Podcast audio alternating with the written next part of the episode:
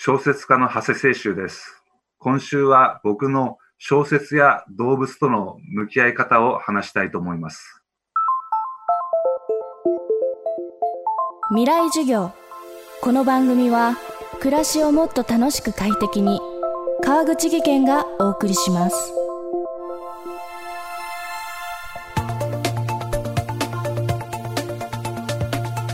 未来授業今週の講師は小説家の長谷清舟さん。小説「少年と犬」で第163回直木賞を受賞しました。長谷さんは1996年に小説「不夜城」でデビュー。犯罪や裏社会を描くノワール小説の記事として一躍注目を浴びます。一方2013年の「ソウルメイト」からは動物と人間の関わりを描いた小説群を発表。今回の受賞作「少年と犬」もその最新作です。未来授業1時間目。テーマは犬を描く人間を描く。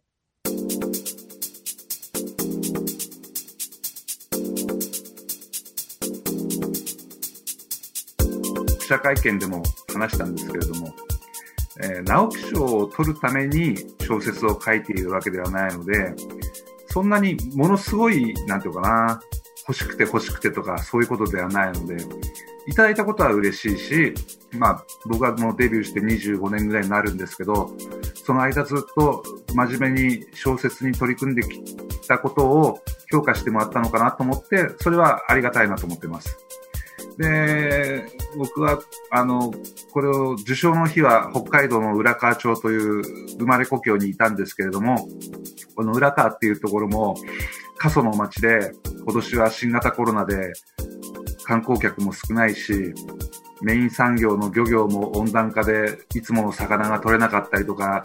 あの、振るわなかったりとか、結構厳しいニュースばっかりが流れてるんですけれども、そこに生まれ故郷のふるさとに明るいニュースを持ってこれたっていうのはすごく良かったなと思って、それがすごく嬉しいです。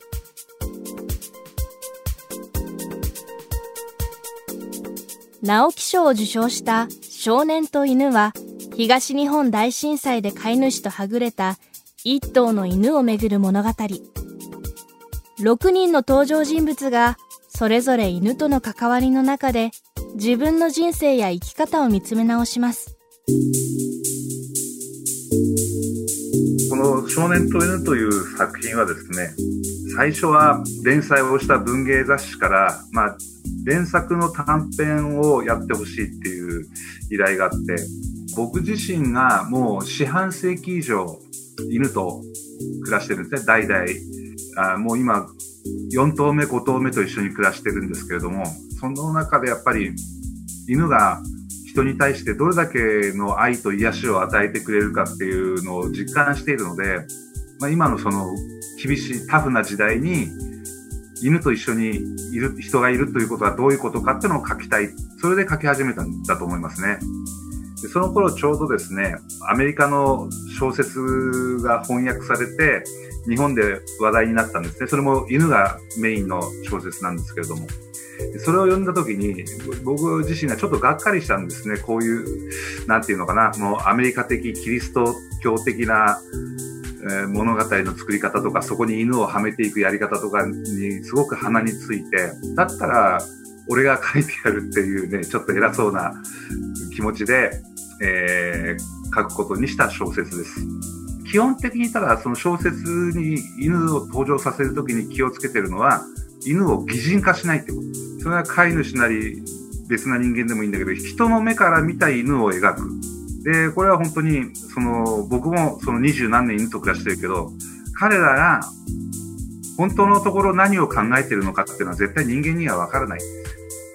態度や身振り、目つきで、あ、今喜んでるんだなとか、今ちょっと落ち込んでるなとかいうことはわかるんだけど、実際に本当に何を感じて何を考えてるのかっていうのは、しかも人間と同じような思考回路は持ってないと思うので、だそれを擬人化してね、この犬は、例えばすごく嬉しかったとか、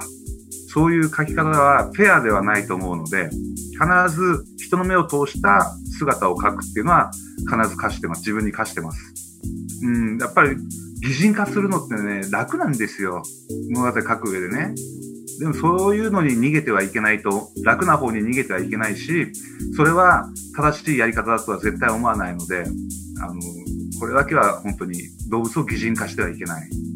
あの、実生活で暮らしてるときはいいんですよ。多少擬人化した方が面白いし、楽しいし。ただ小説とか、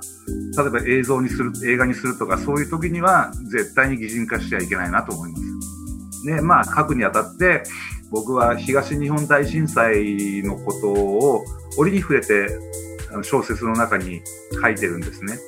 なので今回も、えー、東日本大震災で物語を始めて5年後に起きた熊本の大地震で終わるような物語を作ろうと思って書き始めました。まあ、いい小説になったんじゃないかなとは自分でも思ってますけどね。未来授業。今週の講師は小説家長谷清舟さん。今日のテーマは犬を描く人間を描くでした。未来授業明日も長谷清舟さんの授業をお届けします。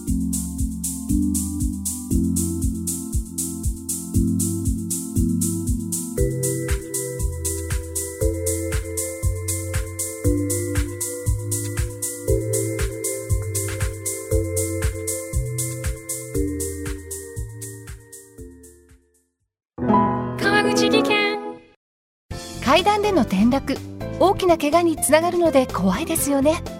足元の見分けにくい階段でもコントラストでくっきり。白いスベラーズが登場しました。皆様の暮らしをもっと楽しく快適に。川口技研のスベラーズです。未来授業。この番組は暮らしをもっと楽しく快適に川口技研がお送りしました。